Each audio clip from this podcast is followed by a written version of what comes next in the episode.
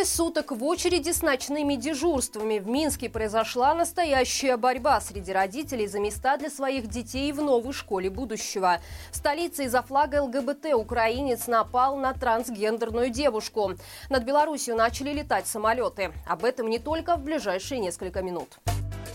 Минской Новой Боровой все выходные стояла очередь из родителей первоклассников. Им пришлось даже организовать ночные дежурства, чтобы записать своих детей в местную школу будущего. Дело в том, что количество мест в ней ограничено. Туда примут всего 150 человек, а в продленку так и вовсе 80. В итоге родителям пришлось почти трое суток стоять в очереди, чтобы успеть подать заявление. К ночующему школы в Новой Боровой даже приехали госсми и замначальника управления по образованию Минского райисполкома Наталья Дарья Миходюк. Она ответила на вопросы родителей и заявила, что местные власти посчитали количество первоклассников в районе, и их как раз оказалось примерно 150 человек. При этом чиновница сказала, что в случае необходимости количество мест в школе будет увеличено. Ну а пропагандисты, в свою очередь, назвали всю эту ситуацию спланированным флешмобом, хотя сами родители неоднократно заявляли, что за выходные успели хорошо познакомиться. В очереди была хорошая атмосфера. В Минске украинец напал на трансгендерную девушку, о чем сама потерпевшая рассказала изданию ТГ «Хаус». Причиной нападения стали флажки Украины и ЛГБТ на рюкзаке. Мужчина грубо обозвал девушку, нанес ей несколько ударов и повалил на землю. Нападавший говорил, что она оскорбила Украину, поместив данные флажки рядом. Потерпевшая предположила, что мужчина украинец, потому что в разговоре он несколько раз называл Украину своей страной. После случившегося девушка два дня не выходила на связь. В воскресенье же стало известно, что она задержана и находится во Фрунзенском РУВД по причине участия в протестной деятельности. Других подробностей произошедшего пока нет. В Беларуси это уже не первый случай, когда милиция вместо того, чтобы защитить пострадавших граждан своей страны, задерживает их и предъявляет надуманные обвинения.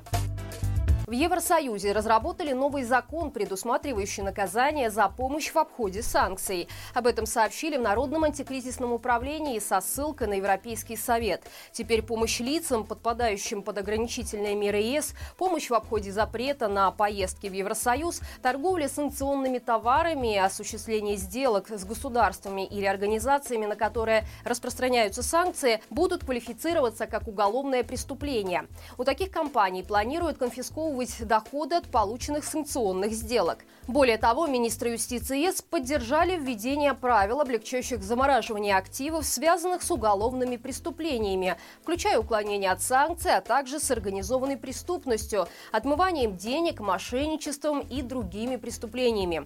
Напомним, ранее активисты инициативы «Рабочий рух» совместно с журналистами Белорусского расследовательского центра перехватили на территории Литвы две фуры санкционной продукции грудного азота.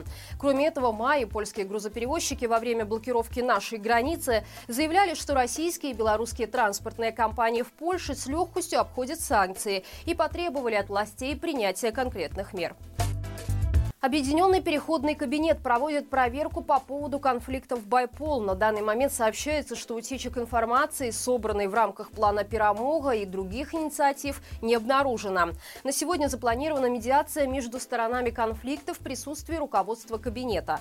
Напомним, вечером 8 июня глава организации Александр Азаров заявил, что несколько сотрудников отказались проходить полиграф, а один из них, Матвей Купречик, забрал доступ ко всем соцсетям Байпол. Вскоре в телеграм-канале организации организации появилось заявление. Там Азарова и Станислава Лупаносова обвинили в деструктивной деятельности и нарушениях требований безопасности. Обе стороны уволили друг друга из команды. Над Беларусью пролетел рейс, следовавший из Черногории в Литву. Об этом сообщили в телеграм-канале «Матолька». Свежий маршрут в Тиват-Вильнюс, который запустили только в конце мая, решил сегодня сократить путь и пролететь над территорией нашей страны. Примечательно, что изменение полета не было оправдано плохими погодными условиями на других воздушных коридорах в Литву. Напомним, после принудительной посадки самолета Ryanair в Миске, в результате которого были задержаны журналисты Роман Протасевич и его подруга Софья Сапега, правительство правительство Литвы запретило авиакомпаниям совершать рейсы в воздушном пространстве Беларуси. Однако сегодня это правило было нарушено. Важно также отметить, что любой самолет, пролетая над Беларусью, автоматически платит за пользование воздушным пространством страны.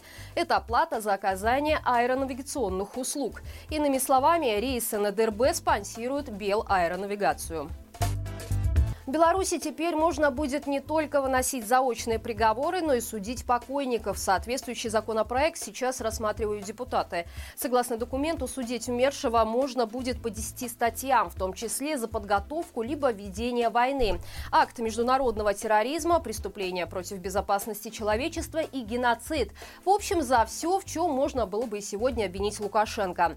Эти статьи и раньше были без срока давности, но осудить по ним можно было только живых. Теперь теперь же и мертвецов. Умершим обязательно предоставят адвоката, отказаться от которого будет нельзя, даже если этого захотят родственники обвиняемого.